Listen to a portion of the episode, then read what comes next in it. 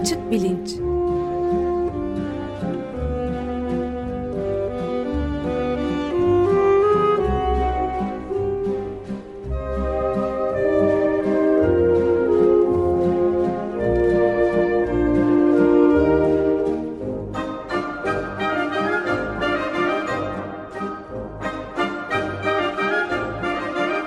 Güven Güzeldere ile bilim ve felsefe sohbetleri. Günaydın Güven Bey, merhabalar. Günaydın Ömer Bey. Günaydın Güven Bey, merhaba. Günaydın Can. Evet, bugün konuğumuz Turgay Aytaç. Siz onun tanıtımını yaparsanız seviniriz lütfen.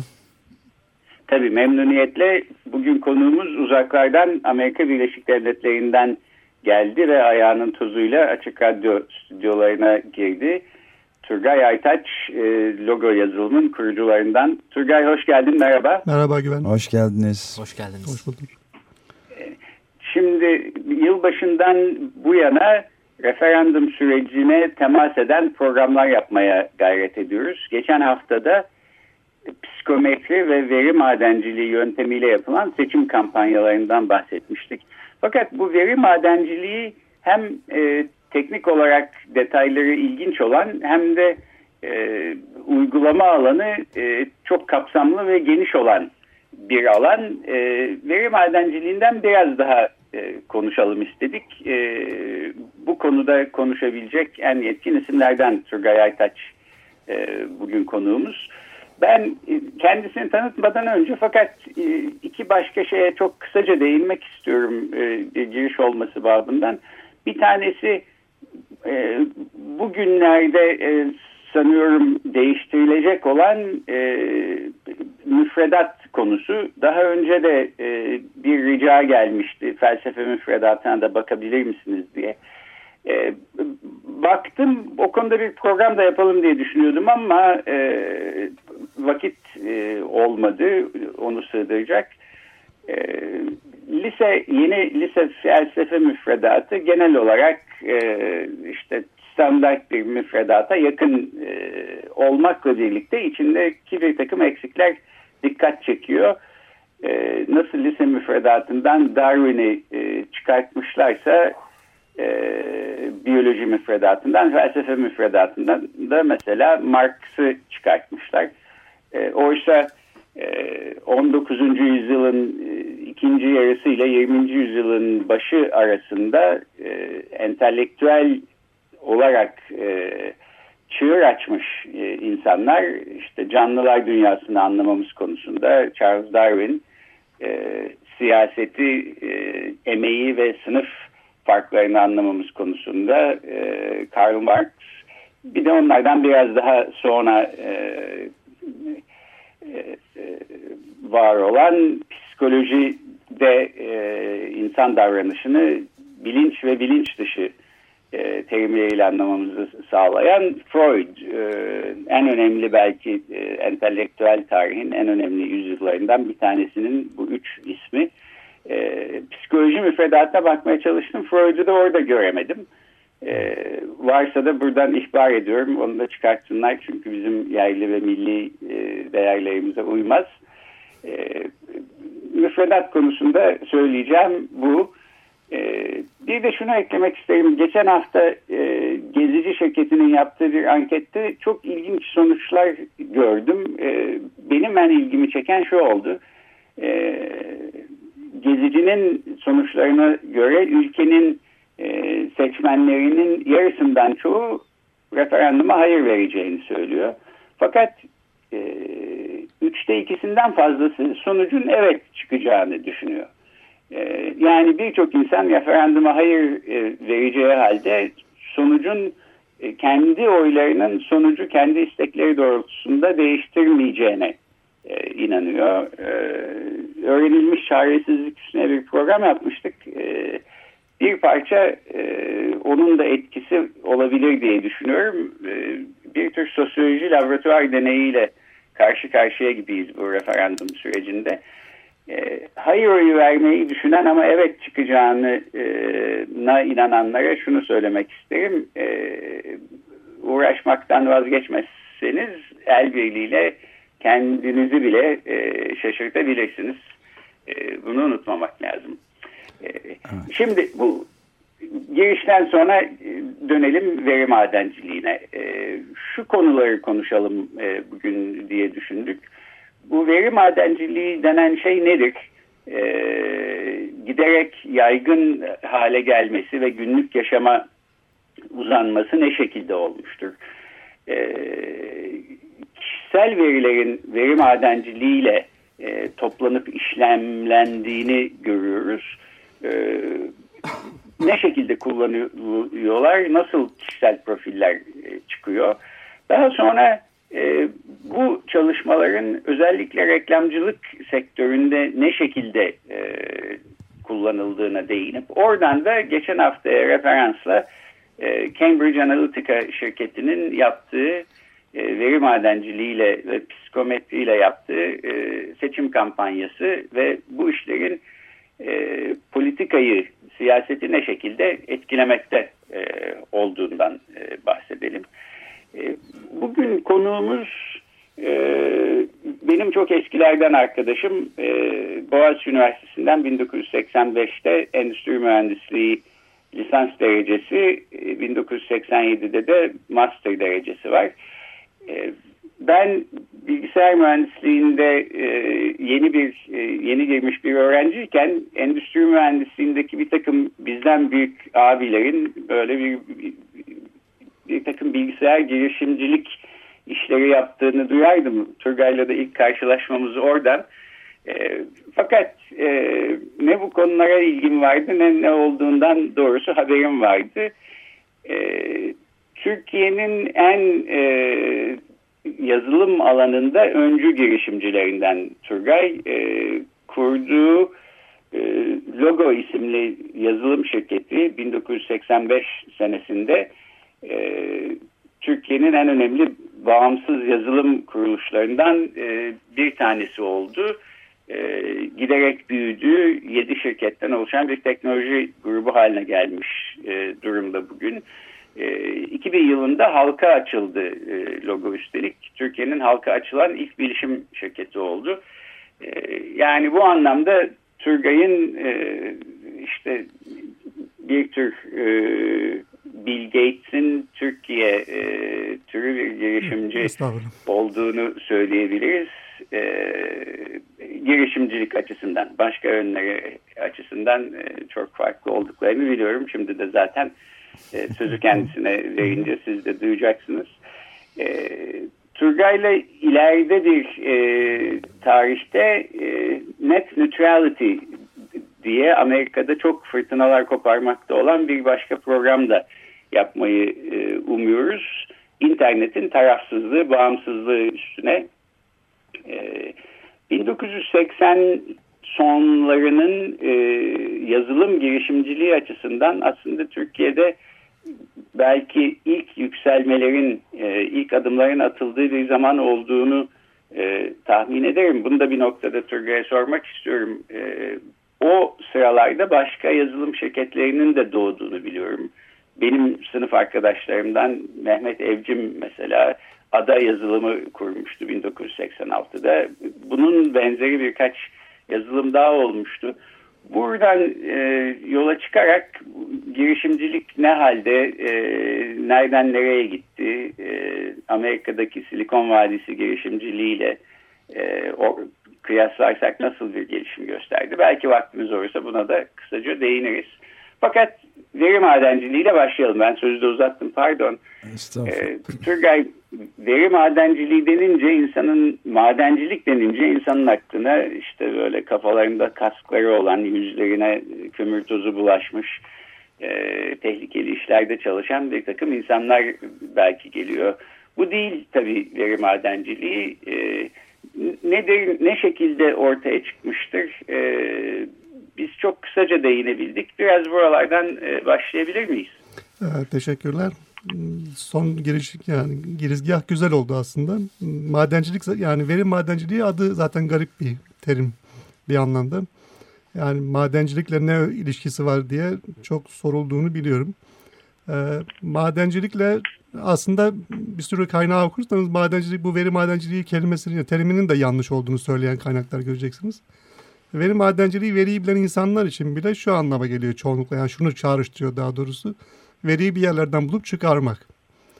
Şimdi veri madenciliği bu değil tanım olarak. E, veriyi bulup çıkarmaya dayanmıyor. Veri madenciliği bulunmuş hazır veri üzerinden bilgi üretmeye aslında. E, üretmeyi tarif evet. eden bir terim. Yani verinin hazır olması gerektiği gibi bir koşul var bir kere. Yani veriyi bulmamız ve çıkarmamız gerekiyor. Madencilikle, yani bu benim tabii şeyim, e, belki yani daha önce bir kaynakta görmediğiniz bir katkı olacak. Madencilikle ne tür benzerlik bulabiliriz derseniz, madencilik kirli bir iştir.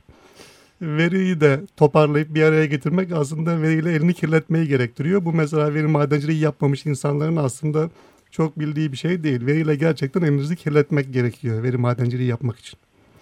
Ee, bu da, yani bu neden böyle? Belki hani atlayarak konuşuyor olacağım, siz beni durdurun. İşte ne demek kirletmek yani? Evet, çok iyi bir yani nokta. Ve benim en çok, benim yani mesleki olarak emeğin en çok buraya gittiğini düşündüğüm noktadır elini kirletmek. Veri çünkü hazır değil. Yani veri madenciliği verinin hazır olduğunu varsayar. Onun üzerinden de bilgiyi, yani karar vermeye ya da bilgilendirmeye yönelik sonuç çıkarmak üzere e, kurgulanmış bir meslek. Ama verilerin hazır olduğu e, rivayettir. Yani veri hiçbir zaman hazır değildir. Veriyi zar zor toplarsınız bir sürü değişik kaynaktan. Veri madenciliği yapmak için de onları bir araya getirmek gibi çok külfetli bir işle uğraşırsınız arkasından. Ondan sonra veri madenciliği gelir.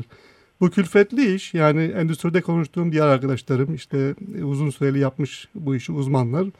Onlara sorarsanız gerçekten benimle aynı fikirde rakamlar çıkıyor e, ortaya.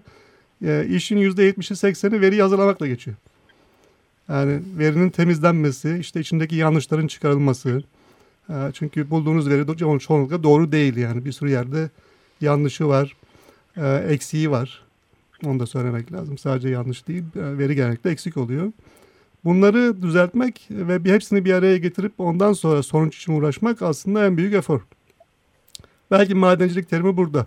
Hani biraz daha yakışıyor mesleğe.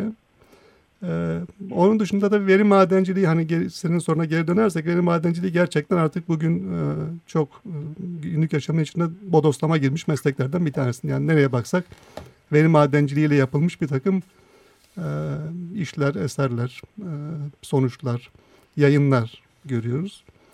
En tipik örneklerden. Evet, ben yani... demin de e, pardon söylemeyi unuttum. E, dinleyicilerimize hitaben e, ekleyeyim. Turgay e, kurucusu olduğu Logo şirketinden iki bin yedide e, ayrıldıktan ya da kendini emekli ettikten e, iki bin on bir. Sonra hı hı. iki bin on bir mi? Evet, iki bin on bir. Tamam, peki pardon, ben iki bin yedi diye not almışım. E, veri madenciliği de dahil olmak üzere e, bu alanlarla ilgilenmeye ve araştırmacı olarak aslında katkıda bulunmaya devam ediyor. Bir süredir de Amerika Birleşik Devletleri'nde e, yaşıyor. Dolayısıyla özellikle biyoteknoloji verileri ve finansal e, verilerin madenciliği konusunda e, çalışmaları var, araştırmaları var. Dolayısıyla bilfiil bu işin içinde bulunan birisi. Şimdi bu madencilik işinin ortaya çıkması Turgay ancak dijital dünyayla herhalde mümkün oldu. Çünkü verinin işlemlenmesi kadar toplanması da önemli. Hatta daha zor dedin ve elimizde dijital cihazlar olmasa herhalde bu tür verileri toplayamazdık. Yani Ya anket yaparak da analog yollarla bir takım veriler herhalde toplanabilir ama e, veri madenciliğinde kullanılacak e, volümde e, veri ancak e, işte böyle cep Hı-hı. telefonları, bilgisayarlar e, bu teknolojiler sayesinde mümkün. E, çok güzel bir nokta oldu. Evet, yani veri madenciliğinin teknikleri, Albert Ali Salah'la yaptığınız programı da bir daha dinledim. Aslında o da bunları vurgulamış. Yani teknikler aslında yüzyıllara dayanan bir geçmişi var. Yani matematiksel istatistikler, teknikler çoğunlukla veri madenciliği dediğimiz şey. E, geçmişte yani e, çok çok eski zamanlarda bile dediğin gibi analog, analog toplanmış veriler üzerinde bunlar yapılmış. Ama büyük veri, ki o programınızda da çok e, geçmiş vurgulanmış bir şey. Büyük verinin toplanması, büyük veri üzerinden veri madenciliği yapılması bin dokuz yüz doksanların başına dayanıyor. Yani bu terimin ortaya çıkışıyla da e, ilintili. Gerçekten aslında dijital dünyanın veri top, daha büyük veri toplayıp bunları tümleştirip e, işleme kapasitesinin arttığı yıllarla başlayan bir e, yükselişe geçen bir meslek demek lazım aslında galiba. Ondan öncesi için değil. E, evet. O anlamda doğru. O, o programda Albert da söylemişti e, doğru hatırlıyorsam. Buradaki en önemli şey teknikten ziyade veri. Yani veriyi hmm. bulmak daha önemli. Çünkü teknikler zaten e, hani yüzyıllardır bilinen teknikler. Dolayısıyla veriniz varsa evet veri madenciliği yapabiliyorsunuz. Veriniz yoksa teknikler tek başına bir işe yaramıyor. Ama dijital çağda da zaten veriden bol bir şey, şey yok. yok. Evet. Birazdan yani, zaten kişisel veriye döneceğiz evet, tahmin ediyorum. Kişisel veri yani özellikle bu bin dokuz yüz seksen dört başta olmak üzere bu tip evet. distopya yazarların özellikle George Orwell'in e, öngördüğü her şey hemen hemen e, gerçekleşmiş. Neredeyse. Hatta neredeyse onu aşacak evet. durumlar var. Edward Snowden'ın yaptıklarından evet, çok evet. iyi biliyoruz ama onun ötesine de geçen gündelik hayatın tam bir kontrolüne imkan veren bir sistem var galiba değil evet. mi? Zaten bir önceki programımızda başladığınız konu bunun en tipik örneği gerçekten. Oradaki yani gerçekten e, insanı bazen dehşete düşüren görüntü e, veri madenciliğinin yaşama ne kadar girdiğini hatta bodoslama istemediğimiz kadar girdiğinin güzel kanıtlarından bir tanesi. Bilmiyorum o konuya devam edelim mi yoksa burada başka bir şeyiniz var mı? E, özellikle hani vurgulamak istenen bir konu şeyi. Yani, yani esasen bence en önemli şey tümüyle kontrol edilen bir toplum evet. yani demokrasinin e, e, tamamen ortadan kaldırılmasına yol açabilecek bir çok e, distopik bir şeyle karşı karşıyayız. Ne kadar üzerinde dursak azdır gibi geliyor bana. Ne, ne diyorsunuz Güven Bey? Evet bir de yani şundan da belki bahsedebiliriz. E, peki o zaman biz e, buna karşı kendi önlemlerimizi alalım ve e, verilerimizin başka insanların eline geçmesini önleyelim.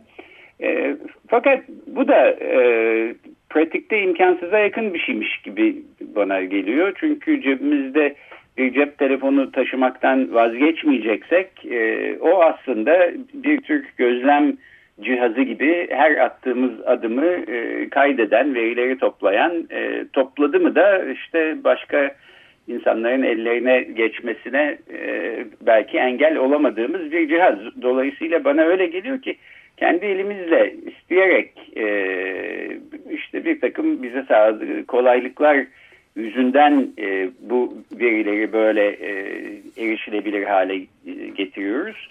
E, yapmayalım demenin ise çok zor olduğunu düşünüyorum. Yani evet içimizde bazılarımız e, kahramanca hala cep telefonu kullanmamayı e, beceriyor. Ömer Bey ben size örnek göstereyim. Ama e, işte bilgisayar kullanıyorsunuz. Cep telefonu evet. kullanmadınız. Başka evet. dijital e, araçlar kullanıyorsunuz. Bir, bir şekilde bu e, dijital veriler toplanıyor. Turgay sen ne diyorsun? Yani bana evet. burada insanlara e, kullanmayın o zaman cep telefonu demek yerine bu kullanımın, bilgi toplanmasının, işlemlenmesinin bir şekilde hukuki olarak e, regüle edilmesine öncelik vermek e, gerekliymiş gibi gözüküyor.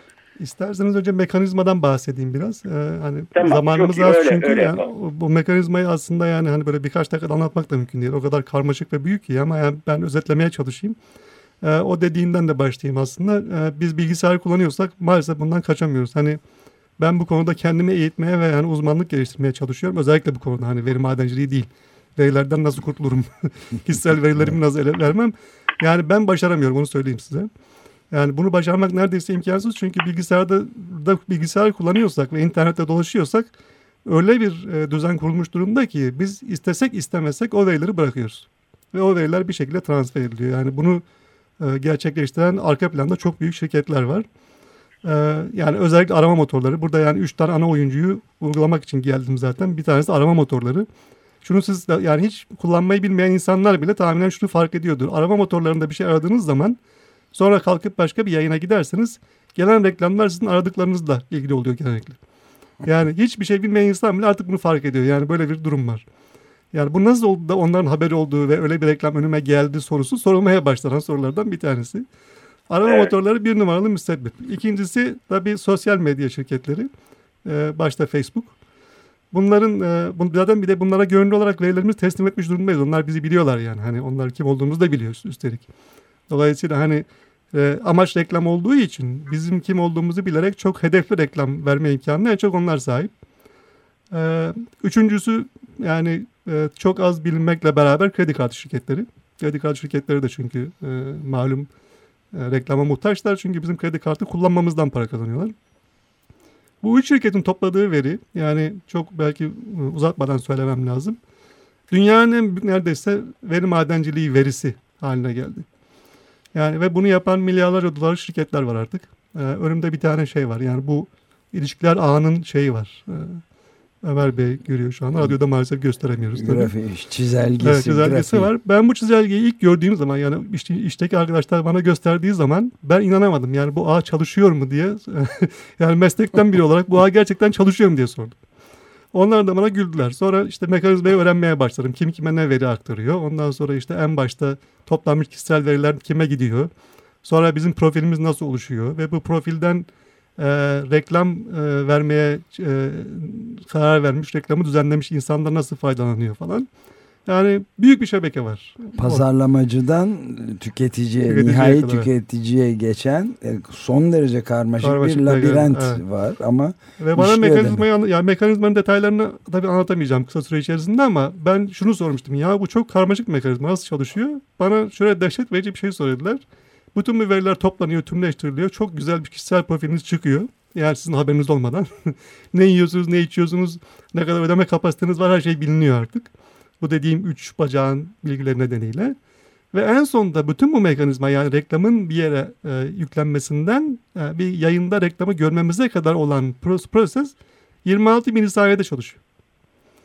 Yani bu kadar dehşet verici bir e, verimli mekanizma kurulmuş durumda. Yani ben bugün reklam vermeye kalksam, dijital reklam şeylerimi de, e, materyalimi de hazırlamış olsam, bir yere yüklesem, o reklama en uygun kişinin önüne reklamın gitmesi yirmi altı milisaniye gibi kısa bir süre içerisinde gerçekleşecek bir mekanizma kurulmuş durumda.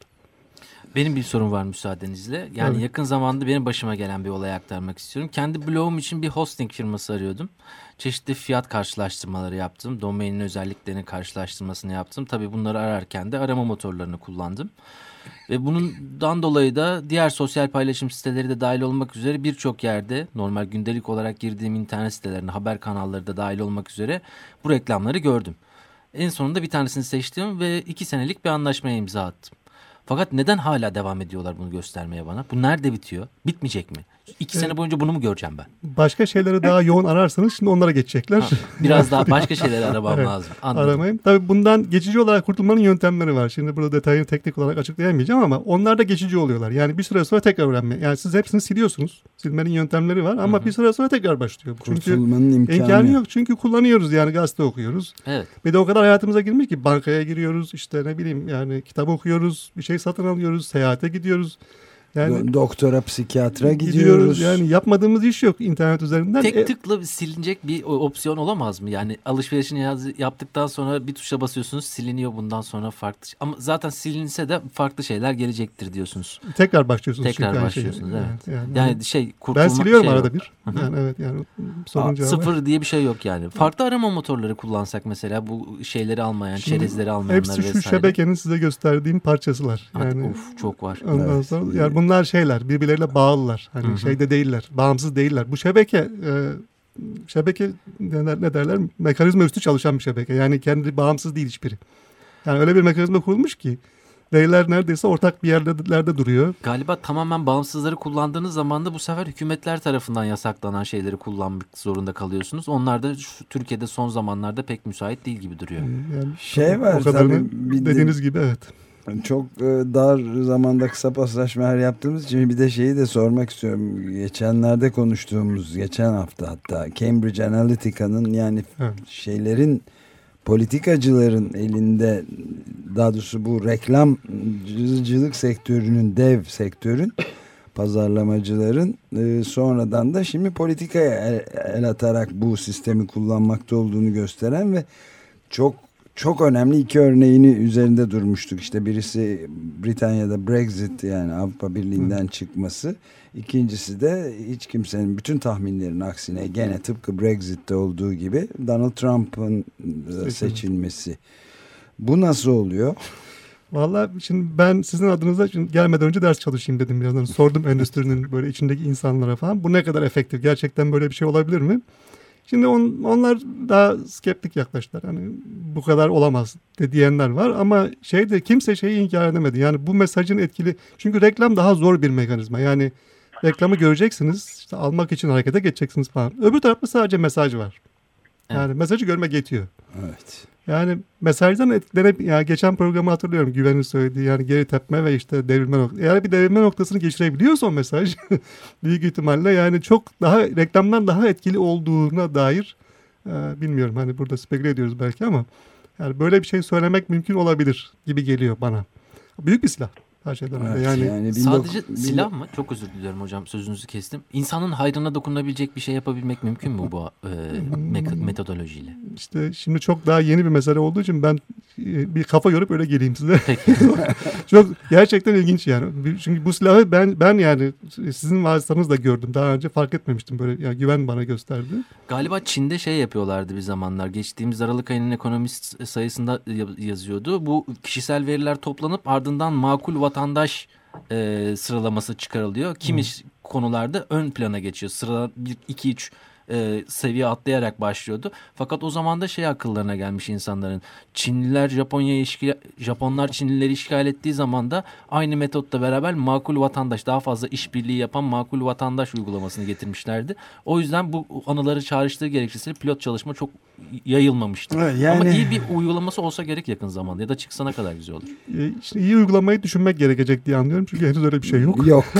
Anladığım kadarıyla. Evet, yani anladığım kadarıyla iyi uygulama diye düşününce de bu sefer de bin dokuz yüz seksen dört değil de Aldous Huxley'in bu sefer Aldous Huxley'in bu sefer de Cesur Yeni Dünya'da herkesin kendini mutlu hissettiği ama tamamen ruhlarının ve beyinlerinin ele geçirilmiş olduğu bir sistemden bahsediyoruz. Yani hangisi, ikisi birden geçerli. Çare makine kırıcılığı belki de. Makineleri yok etmek. Evet. Evet. Peki o zaman programı belki hiç olmazsa şununla e, kapayalım. Ee, ne yapabiliriz? Yani belki evet çok yapabileceğimiz bir şey yok. Eğer hiç bilgisayar kullanmazsak, kredi kartı da kullanmayıp her alışverişimizi nakitle yaparsak, e, cep telefonunu da e, kaldırıp atarsak e, nispeten korunaklı bir yerde kendimizi bulabiliriz. Ama pratik olarak bunları yapmak çok zor. Ee, var mı bir e, bireysel olarak e, kendimizi bu şebekenin e, böyle yapışkan bir şekilde hayatımızın içine nüfuz etmesinden e, korumanın bir yolu? E, bireysel olarak yoksa da hukuki olarak ne yapılması lazım? Nasıl regüle edilmesi lazım? Belki böylece bitirelim. Benim fikrimi duymak isterseniz yani burada tabii hukuksal bir mekanizma gerektiği açık. Yani Avrupa Birliği zaten galiba en çok direnen yerlerden bir tanesi buna. Amerika teslim olmuş durumda. Yani Amerika'da bu tür bir düzenleme olabileceğine dair ben bir sinyal zaten beklemek de mümkün değil belki. Ama bu veriyi ben vermeyeceğim seçeneğinin olması lazım. Yani ben vermem, benim toplanmasını istemediğim bir şeyi toplayamamaları gerekiyor diye düşünüyorum. Yani benim isteğim dışında o şeylerin, yani web sitelerinin dolaşırken toplanması bana kişisel olarak doğru gelmiyor. Hani e, eski iş adamı olarak bile sorsanız ben, bana ahlak seviyesini çok aşağı çekmişiz gibi geliyor. Ama evet. Son zamanlarda naif bir şekilde bazı sitelerde uyarıyor, cookie'leri kullanacağız, kabul ediyor musunuz, etmiyor musunuz diye. Sadece uyarıyor, farkındaysanız. Evet. Yani, hiç yoktan iyidir belki de. Toplamayayım mı diye sormuyor. Bir de tabii yalnız reklam sektörü değil, özel sektör değil, tabii doğrudan doğruya devletin, özellikle Amerika Birleşik Devletleri'nin çok yaygın olan istihbarat teşkilatlarının e, bizzat kongreye de, kongre önünde başkanının yalan söyledi, biz dinlemiyoruz dediği. Evet. Halbuki hepsinin dinlediği açığa çıktı Snowden sayesinde. Evet. Evet. Evet, bu konu çok uzun. Ee, tabii dibine varmak imkansız fakat zamanın sonuna geldik. Ee, bugün konuğumuz Turgay Aytaç'tı. Ee, Türkiye'nin halka açılan ilk bilişim şirketi Logo'nun e, kurucusu. Veri madenciliği konularında da araştırmalar yapmakta. E, Turgay Turgay, çok teşekkür ederiz. Bizi aydınlattın. Çok, çok teşekkür ederiz. Teşekkür ederiz. E, bu, bu konulara ileride e, yeni gelişmeler oldukça yeniden döneriz. Seni de yeniden bekleriz. Teşekkür ederim. Peki. Görüşmek üzere. Hoşça, Hoşça kalın. kalın. Hoşça kalın.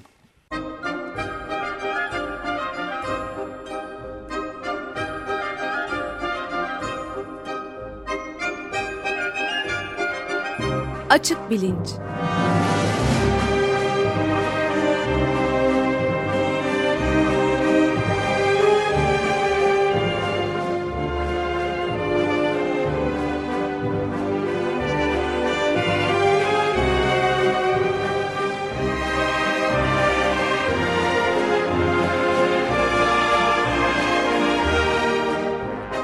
Güven Güzeldere ile bilim ve felsefe sohbetleri.